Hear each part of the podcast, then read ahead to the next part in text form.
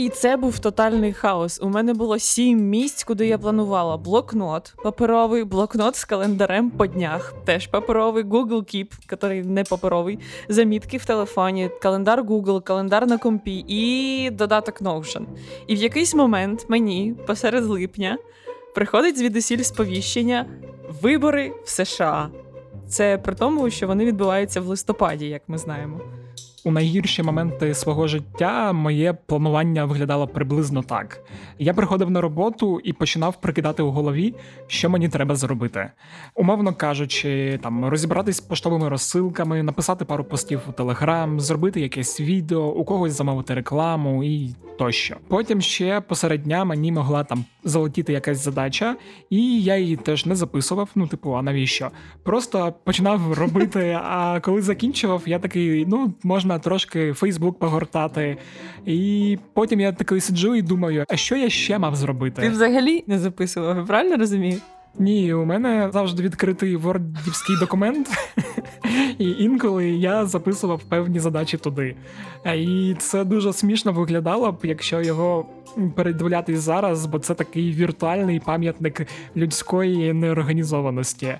Е, типу, ти його гортаєш вниз, а там якийсь робочий текст, там скорочення для упекляті питання потім якийсь особистий текст, де я там пишу рецензію на книжку, потім якісь задачі, які мені поставили, потім знову якийсь робочий текст, потім переказ якоїсь планірки, де мені накидали задач, ну і так далі. Федя, просто визнаємо, що це вже другий епізод про планування, а ми ще не навчились планувати. Визнаю це тільки за умови, якщо більше не буде жодних епізодів про планування.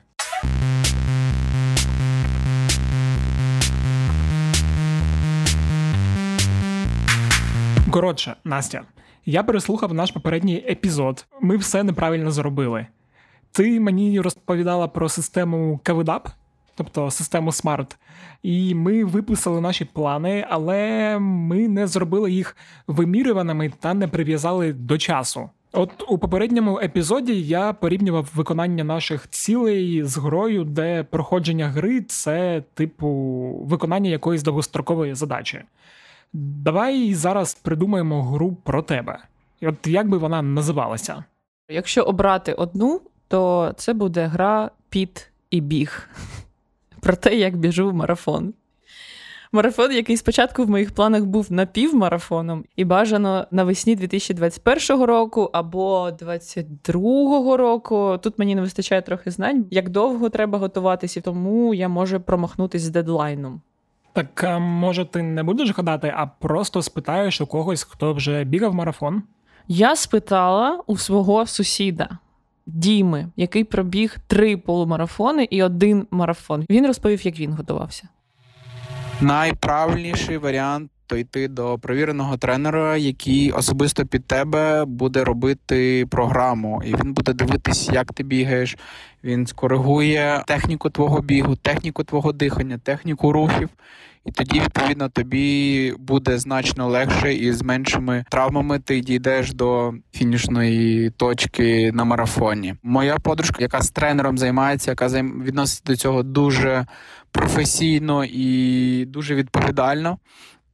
Е, вона розуміла, що моя риса характеру така, що я не буду готуватися як треба, і тому вона мені просто сказала а, набігувати певний кілометраж. Цей кілометраж був, що а, в одні в одні вихідні я маю пробігти 10 кілометрів або там 12, в інші 20, в треті 30. А, Наступні вихідні маю пробігти гірки. Тобто ти стаєш, там, наприклад, маєш е, 5 підходів по 10 збігань на на гірку. І там в Ботсаду дуже гарні гірки, ми по ним побігали. Потім наступний тиждень ти відпочиваєш і, відповідно, виходиш на марафон. Тобто, в цілому виходить скільки 6 тижнів, здається, якщо я правильно порахував. Ось моя підготовка заключалася в тому, що я пробіг 12 кілометрів перший тиждень.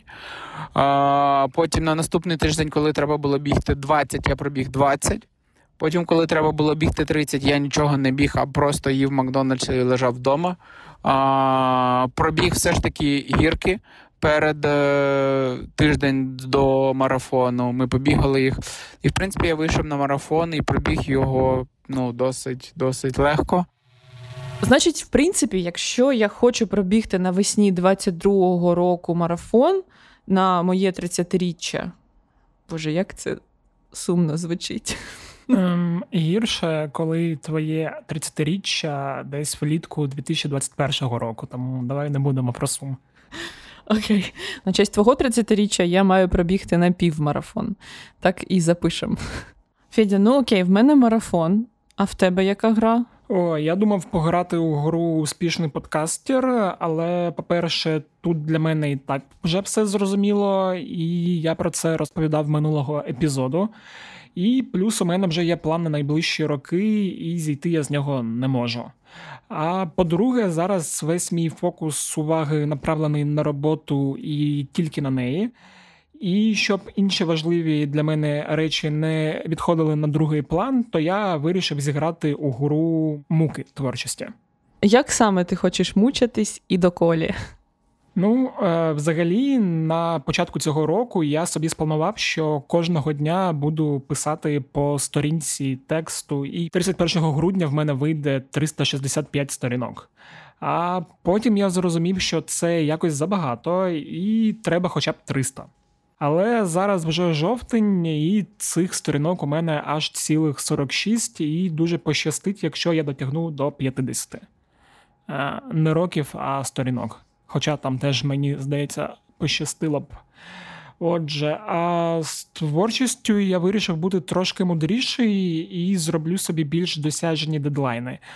От у мене є три графоманські оповідання, які я починав писати, але не дописав. Бо, судячи з усього, у мене є якийсь страх закінчувати складні речі. Коротше, а знаєш, що я вирішив? Що ти вирішив? А от я вирішив, що прив'яжусь до твого марафону. І у день, коли ти підеш бігти марафон, я буду зустрічати тебе на фініші з трьома роздрукованими оповіданнями. Домовились. Е, як ти будеш е, щодня йти е, до своєї цілі, написати оповідання, і який в тебе середньостроковий план? Ну, взагалі, це складно. Я раніше думав, що писати ти можеш тільки тоді, коли в тебе відкрита чакра творчості, як там було у Пастернака в докторі Живаго, що наче не ти пишеш, а час тобою пише. Але потім я зрозумів, що творчість це теж рутинна робота, яку дуже часто роблять через не хочу. Типу, ти сідаєш і пишеш. І я думаю, що хоча б 2-3 рази на тиждень мені треба буде повертатись до моїх оповідань і щось по них відписувати. Але про всяк випадок я вирішив перепитати людину, яка, по-перше, вміє писати, а по-друге, вміє писати навіть тоді, коли не хоче, але треба. Тому Роман Романюк, і ось що він мені розповів. Береш і пишеш. Це от е, із слогана самопомочі ще покійної. Візьми і зроби. Візьми і зроби. Так. Я колись ржав з цього всього, але тоді зрозумів, що в принципі інакше це не працює. Тобто, якщо ти хочеш щось зробити, то ти береш і робиш. А якщо ти хочеш, типу, сидіти, длубатись в, в носі і прокрастинувати, ти сидиш, длубаєшся в носі і прокрастинуєш. Все, це тільки так працює. Тобто, і коли тобі кажуть, перестань нити, то треба в прямому смислі перестати нити. Коли кажуть, візьми зробити, береш і робиш. Все, дуже просто. Тобто тобі не треба чекати, коли відкриється творча чакра, і коли в тебе поліється. Скажімо так, я колись писав вірші. І я розумію, що не можна от сісти і писати вірші. От я сьогодні там з 8 до 9 буду сидіти писати вірші. Це нонсенс. Так це не працює в поезії, коли ти намагаєшся десь там увірватися в якийсь е, потік поза цього світнього. Та? А коли ти хочеш написати три е, занудних оповідання, то в принципі це робиться там за 4 години. Всі три. Тільки проза дуже високого польоту. Я не думаю, що ти таку будеш писати. Там важливі нюанси, важливі ритм речень, важливі ритми цілих шматків, та важлива якась музика музика стилю важлива, граматика і синтаксис особливий. Але таких людей на на епоху в світі є там людей п'ять, які такими речами переймаються, і це для них проблема. Треба зіставити те, що ти робиш, з вічністю, зрозуміти, що в принципі, ну. Come on, це робиться легко і швидко. Та сісти і зробити. Дякую, Рома. Прошу. Блін, аж трошки сумно стало від того, як все просто Типу, береш і пишеш. Все як ти і думав. А ще сумніше стало від того, що я не та людина, яка народжується раз на століття. Коротше, добре, раз так все просто, то я пішов писати. А я пішла бігти, або побігла йти. Коротше, я пішла дізнаватись, як його цей марафон пробігти. До речі, якщо ви бігали марафон, то, по-перше, ви молодець, а по-друге, напишіть нам, як ви готувались.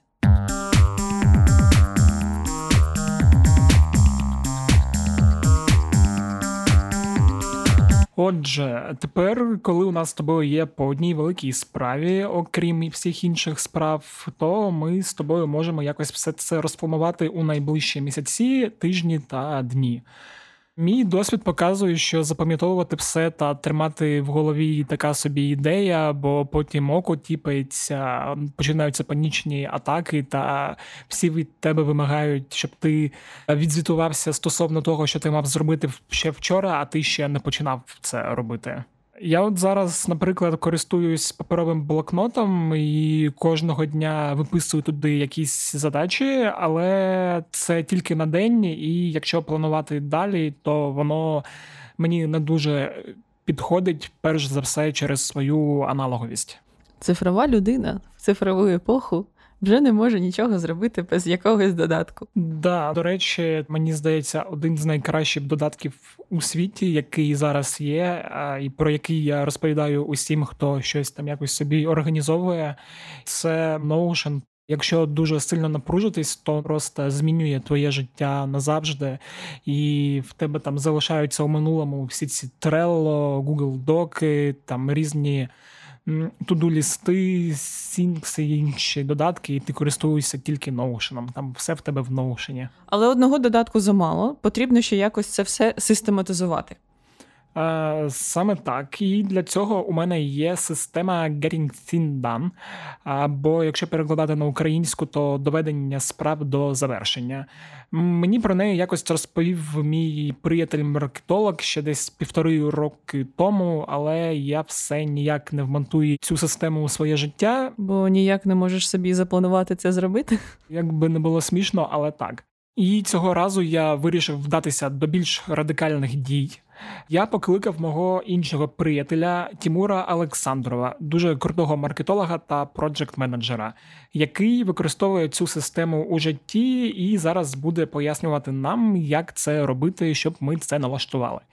Настя, ти готова до експериментів? Я excited, як то кажуть. Тоді слухаємо Тимура. Головна ідея Getting Things Done полягає в тому, що мозк людини не створений для того, щоб зберігати там інформацію. Мозк людини створений для того, щоб обробляти інформацію та генерувати ідеї. Тому моя основна задача при плануванні це зробити так, щоб в мене в голові було мінімум інформації mm-hmm. взагалі. Тобто, коли я звідси вийду, скоріш за все, я забуду все, що я тут розповідав. Я потім тебе скину, щоб ти послухав. Так. А ти будеш казати, це не я. Це не я, як і в мене жахливий голос. Так, окей, ідея не тримати нічого в голові мені вже подобається. А як саме формулювати ці завдання? Е, я знав, що тобі сподобається ідея нічого не тримати у себе в голові, бо я сам такий. А як сформувати, от зараз Тимур розповість слухай. Як потрібно ставити до себе задачі? Якщо ви там думаєте про те, що вам потрібно заповнити холодильник, ви не маєте поставити собі задачу в форматі купити їжі. Uh-huh. Ви маєте поставити собі задачу сходити в супермаркет та купити продукти на тиждень вперед, наприклад. Тобто, щоб мозк розумів, що вам потрібно буде, коли ви повернетесь до цієї задачі. Дуже сильно рекомендую уникати будь-яких типів абстракцій. Має бути дія і якийсь expectation. Ти вже виписала усі свої задачі. Я, от, наприклад, виписав, і у мене їх десь близько 50. У мене 28, аж полегше стало, якщо чесно, коли виписала. До речі, е, якщо ви такого не робили, спробуйте. Просто випишіть усе, що у вас в голові є саме зараз по планах, ідеях, обов'язках, починаючи від е, винести сміття кота і закінчуючи написати дисертацію по квантових алгоритмах. Що далі?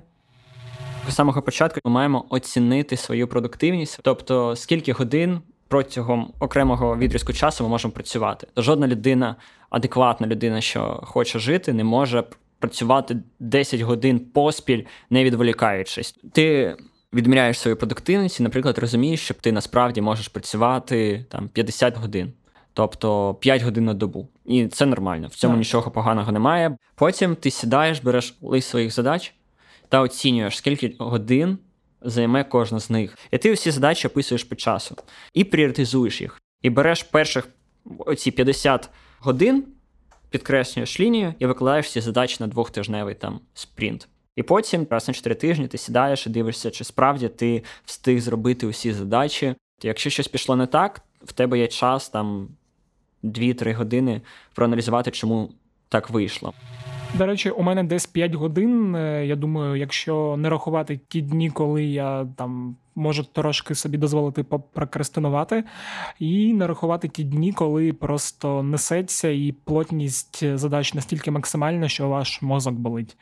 Я якось взагалі намагався рахувати, скільки часу в мене йде на одну задачу, і користувався таск-менеджером, типу такий таймер е, у твоєму браузері, який потім все рахує та структурує. Але воно якось дуже важко його використовувати постійно. І я от думаю, може, давай з тобою заб'ємося, що ти мене спитаєш десь у п'ятому епізоді, як у мене справи з таймером, і в мене просто не буде вибору, і я буду змушений фіксувати все. У мене е, фіксований робочий день 12 годин. Таран! І після такого робочого дня я зазвичай їду додому і сплю, а потім знов е, сплю і їду. Але продуктивною роботою, напевно, у мене десь годин 7. І в такі дні я змушую себе переходити в режим енергозбереження і зупиняти себе, якщо на якусь подію чи новину я надто емоційно реагую, просто щоб не витрачати на це сили. А в мої вихідні дні я думаю, що це десь години 4 стану, в якому я можу працювати. Окей, ми з тобою виписали усі задачі, які висіли тягарем у нашій свідомості. Тепер ці задачі треба якось поділити на категорії.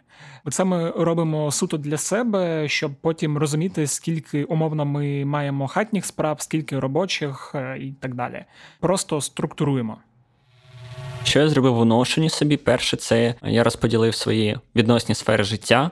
Якщо говорити про Getting Things Done, то воно зветься там контексти, в яких ти існуєш. В мене є робота, в мене є мій pet project, яким я займаюсь, в мене є особисте життя, тобто сімейне, в мене є там хатні обов'язки, називаємо їх так. І всередині цих проєктів я створив собі канбан-доску. Тут має сплисти така штука, якщо б ми знімали відеоблог, що така канбан-доска. Це доска, куди в мене винесено три основних етапи: це to do, uh, in progress і done. Тобто я ще трішки agile сюди закинув. В тебе тільки три. Ота, в мене три тобто колонки. там без колонка основні ідеї, які приходять в голову. Ні, в мене, в мене усі основні ідеї винесені в окремий шит, тобто в окремий лист. Я назвав його Backlog Ideas для роботи, і туди я виписую усе, що потрібно зробити. Взагалі. Ваш перекладач з Тимурової, якщо хтось щось не зрозумів. Для тих, хто таким не займався і думає, що канбан доска це дошка для нарізки свинини. Якщо ви там колись скористувались Trello, то там зазвичай є три дошки: To-do, тобто те, що потрібно зробити, і ви туди виписуєте усі свої задачі. In progress, тобто те, що ви робите от саме зараз, сьогодні або у найближчий час. Та done, типу, зроблено і. Цей тягар з вас спав. Ще Тимур часто використовує слово backlog. Це така умовна база даних, куди ви виписуєте усі свої задачі, ідеї, там різні штуки, які вам приходять у голову протягом дня. І якось так і в принципі і працює Getting Things Done. І ще важливе уточнення. От ми там теж говоримо багато про категорії, контексти, теги, але в принципі це одне і те саме. Е, Це я вам кажу просто, щоб ви не заплутались. До речі, Настя, от скільки в тебе категорій? Бо у мене, наприклад, е, виписано все так: Е, є подкасти з підкатегоріями Я не встигаю, 90-ті, кляті питання, сторітелінг, менеджмент. Ще є категорія Центр спільних дій, інші робочі проекти, хатні обов'язки, особисте, навчання, спорт, здоров'я, творчість, відпочинок, звички. І я нічого не забув. Я думаю, ні. Ну, в мене, напевно, так само, тільки назви проєктів інші, окрім цього подкасту. Плюс категорія е, красота неземная. І подорожі, наприклад, якщо це не просто відпочинок. І ще, я думаю, якісь категорії додадуться. Що далі? Коли я налаштовую собі систему Getting Things Done там для короткострокового планування, я перше, що роблю, це сідаю та виписую усі свої задачі, які в мене є на даний момент. Угу. Друге, я починаю розбивати їх на категорії. Е, Не потрібно взагалі викидаю. Можливо, є задачі, які я можу комусь делегувати. Віддаю те, що потрібно зробити там right now, я це роблю right now, або те, що там в мене в проекти, я розставляю, коли це треба зробити. Плюс усі задачі, які в мене є, я ставлю їм там теги, типу там. Ну так, ну е, у випадку Notion потрібно ставити теги, бо іншого засобу немає. Все так. І потім кожну п'ятницю я сідаю, дивлюсь, що я зробив, Угу. щоб в мене залишилось, і знову перерозподіляю на роботу з понеділка, щоб вихідні взагалі не думати про те, що в мене є якась робота. Я тикую, так би мовити, задачі, Угу. і далі я будую собі якусь хронологію подій. Наприклад, коли мене питають, можеш ти мені сказати дедлайн для цієї задачі, я відповідаю, що я можу сказати дедлайн, коли я буду знати дедлайн. Якщо більше п'яти хвилин, насправді тут виникає ситуація. В мене існує дві додаткових такі фолдери, навіть не два. Перший фолдер це про котрий я розповідав, це лист ідей. Тобто, Треба для тих, хто не знає, це називається фолдер, це папка. Уроки англійської Так. мови з Тімуром та Федором. Просто в Notion підписано фолдер, я не сноб, який такий, типу, о, я розмовляю по- наполовину українською, наполовину англійською. Я вкладаю все все в папку. Після інлісту зробити пізніше. Є ще в мене to-do ліст Мгм. на канбан досці, про котрий розповідав трішки раніше, де в мене винесені усі задачі на тиждень в цілому. Так, що ти робиш далі? Коли в мене задача потрапляє в папку to-do, це е, в неї взагалі у цієї стадії дуже дуже високий поріг входу. Туди дуже складно потрапити, дуже складно. Тому там нема речей, котрі взагалі безглузді. Ну, за винятком якихось там відео на Ютубі, серіалів і все. Мгм. Я це роблю для того, щоб мій мозок відчував задоволення від закінченості задач. Мгм. Якщо цього не робити, то з часом ви зловите себе на моменті, що ви доводите до кінця дуже мало речей насправді. А потім ви себе зловите на думці відносно того, що ви навіть не доїдаєте їжу, а ви кидаєте залишки. Це справді я нещодавно такий. О Боже, я не доїв вже три рази поспіль. Напевно, потрібно щось з цим робити. Тому я відкладаю речі, щоб якось радувати свій мозок. Е, Взагалі, я пообіцяв собі не працювати по вихідних, тому Мгм. що е, якщо ти хочеш гарно працювати, ти маєш гарно відпочивати. Да. Тому в п'ятницю, десь о 6 вечора, поки ще не пішов з офісу, я виділяю собі годину на те, щоб запланувати свій наступний тиждень. Мгм. В мене є якраз два листи зараз. В мене є лист to-do, і в мене є беклог, тобто список ідей. О, розказуй, як ти це робиш. Тобто п'ятниця, шоста вечора, ти сідаєш, і ти спочатку дивишся, що ти встиг зробити Так, на я цьому дивлюсь, тижні. що я встиг зробити на цьому тижні, і дивлюсь, що залишилось зробити. Якщо Мгм. ще залишилось, це неминуче перетікає на наступний тиждень. Е, Чому? Тому що я вже це визначив як потрібне. І А. ти робиш це в першу чергу. Так, Тобто, я притягаю це. У будь-якому разі якийсь час вивільниться під нові задачі, тому що я щось зробив, я ж типу працював Мгм. ось тиждень. Тому я заходжу у список ідей, список задач та дивлюсь відносно того, що там є. так, що там є, дивлюсь на список задач, список ідей, і знову їх пріоритизую для себе. Тобто я не можу пріоритизувати їх, коли вони до мене залітають. Якщо мені кажуть, це, це просто пожежа, потрібно це найпершим пріоритетом, але не дуже швидко. Мгм. І таке навіть існує. Тому і дедлайни виставлені іноді бувають на ті задачі. І я забиваю собі список задач на наступний тиждень, ставлю собі теги якісь, відносно Мгм. якого відділку йде мова. Тобто це дозволяє мені зрозуміти, до кого звертатись. Ставлю собі дедлайни, якщо хтось очікує якусь задачу, наприклад, не до кінця тижня, а до середи або Мгм. до вівторка. І очікую. До речі, в мене ще є список, але це, як правило, in progress, і я це помічаю додатковим тегом, Мгм. а, заблокований. Іноді буває таке, коли ти працюєш з кимось у парі, людина тебе блокує. Ну, наприклад, коли ти пишеш текст, тобі потрібні ілюстрації, і ти не можеш рухатись без ілюстрації. Мгм. А, І чекаєш, поки. Так, я вішаю на неї тег, типу, заблокований, і ставлю додаткову таску перепитати якогось там колегу у, у цю дату. Напевно, треба уточнити, що така система саме для короткострокового планування, і далеко не всім вона може підійти.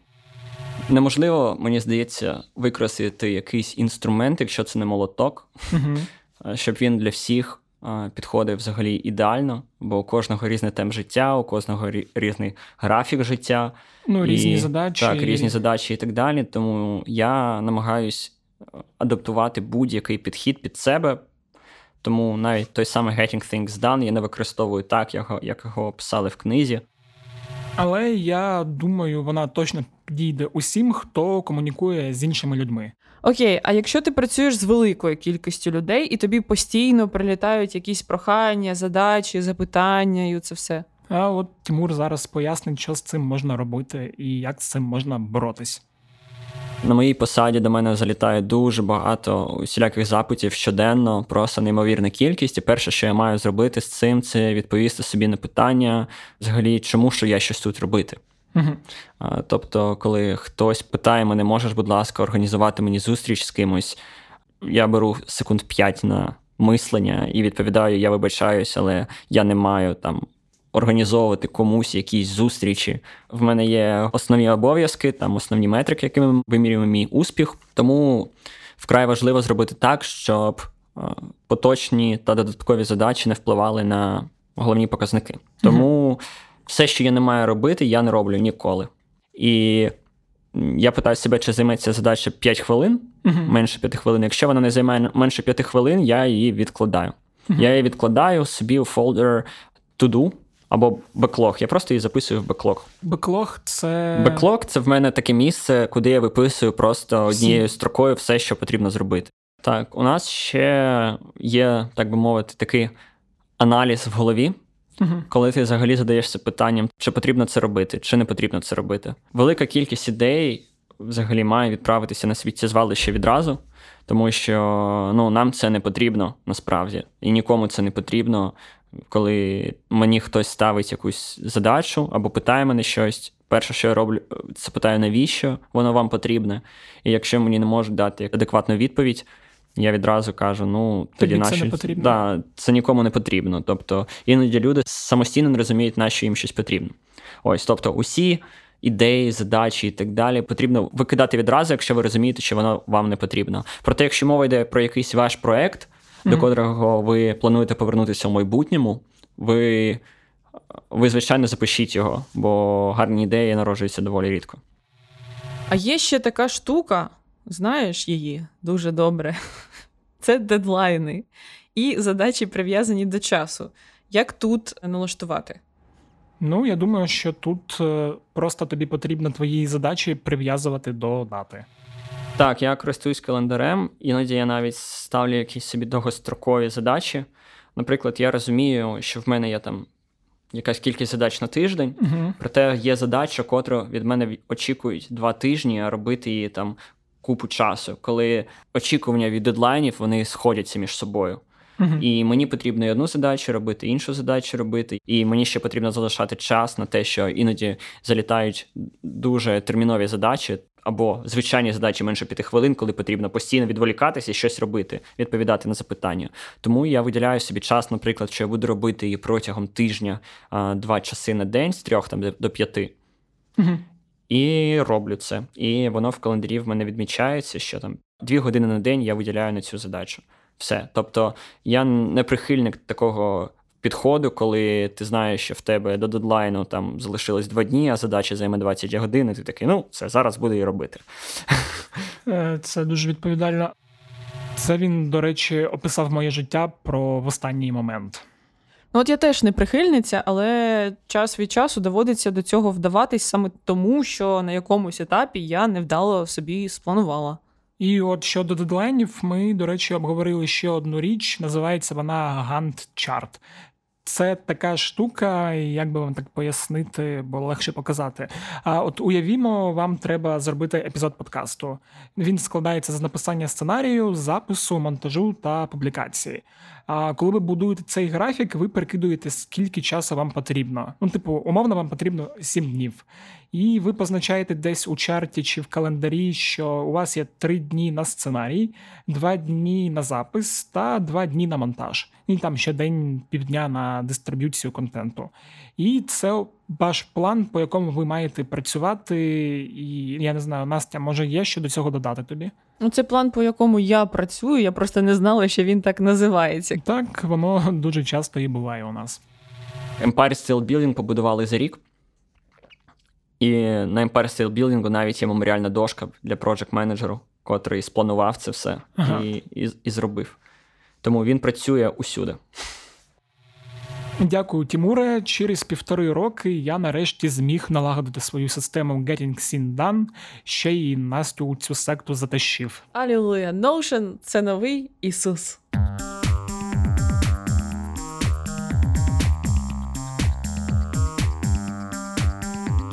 Отже, Настя, ми сьогодні дійсно дізналися багато чого нового і нарешті все структурували.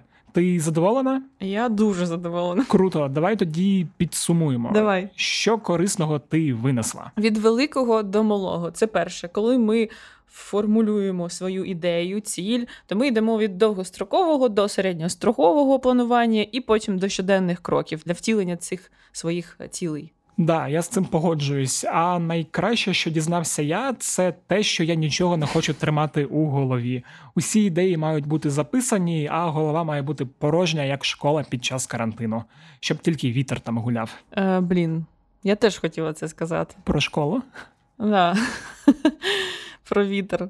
Наступне це залишати час на планування, бо якщо план не ок, тоді дуже боляче буде дізнатися про це десь на середині шляху. Да, або у кінці. А ще, до речі, мені було дуже корисно дізнатись від Роми, що якщо треба писати, просто сідаєш і пишеш. Я, в принципі, раніше і так це знав, але Просто подкаст, де ви отримуєте підтвердження своїм здогадкам. саме так.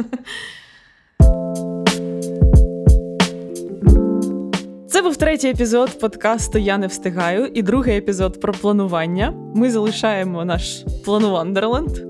Бувай, плану Вандерленд. Побачимось ще коли-небудь. Давай, давай не скоро. Сподіваємось, що ви знайшли для себе щось корисне і зможете якось те, що ми сьогодні наговорили, якось вмонтувати у ваше життя. Напишіть нам, якщо спробували якийсь з методів, або вам є чим поділитися, як саме ви плануєтеся, наскільки це для вас ефективно. Наприклад, можете написати у коментарях в Ютубі під цим випуском, а, і можемо там продовжити цю тему. Да, якщо ви нас слухаєте на Ютубі, а якщо ні, то ви можете написати на smmsobakapravda.com.ua, це пошта, або якщо у вас є Телеграм, а я думаю, у вас є Телеграм, то написати у Укрправда Bot. Це такий бот, який живе у телеграм-каналі УП Кляті Питання, який живе у Утці, а утка на сундуку. Е, Коротше, там ви знайдете нашого бота, і можна йому все надсилати, і ми все прочитаємо і відреагуємо. І дякуємо за ваші відгуки і поради, які ви вже нам надсилаєте. Ви супер круті люди. Отже, а про що ми будемо говорити в наступному епізоді? Ми будемо управляти часом. Я сподіваюся, нарешті.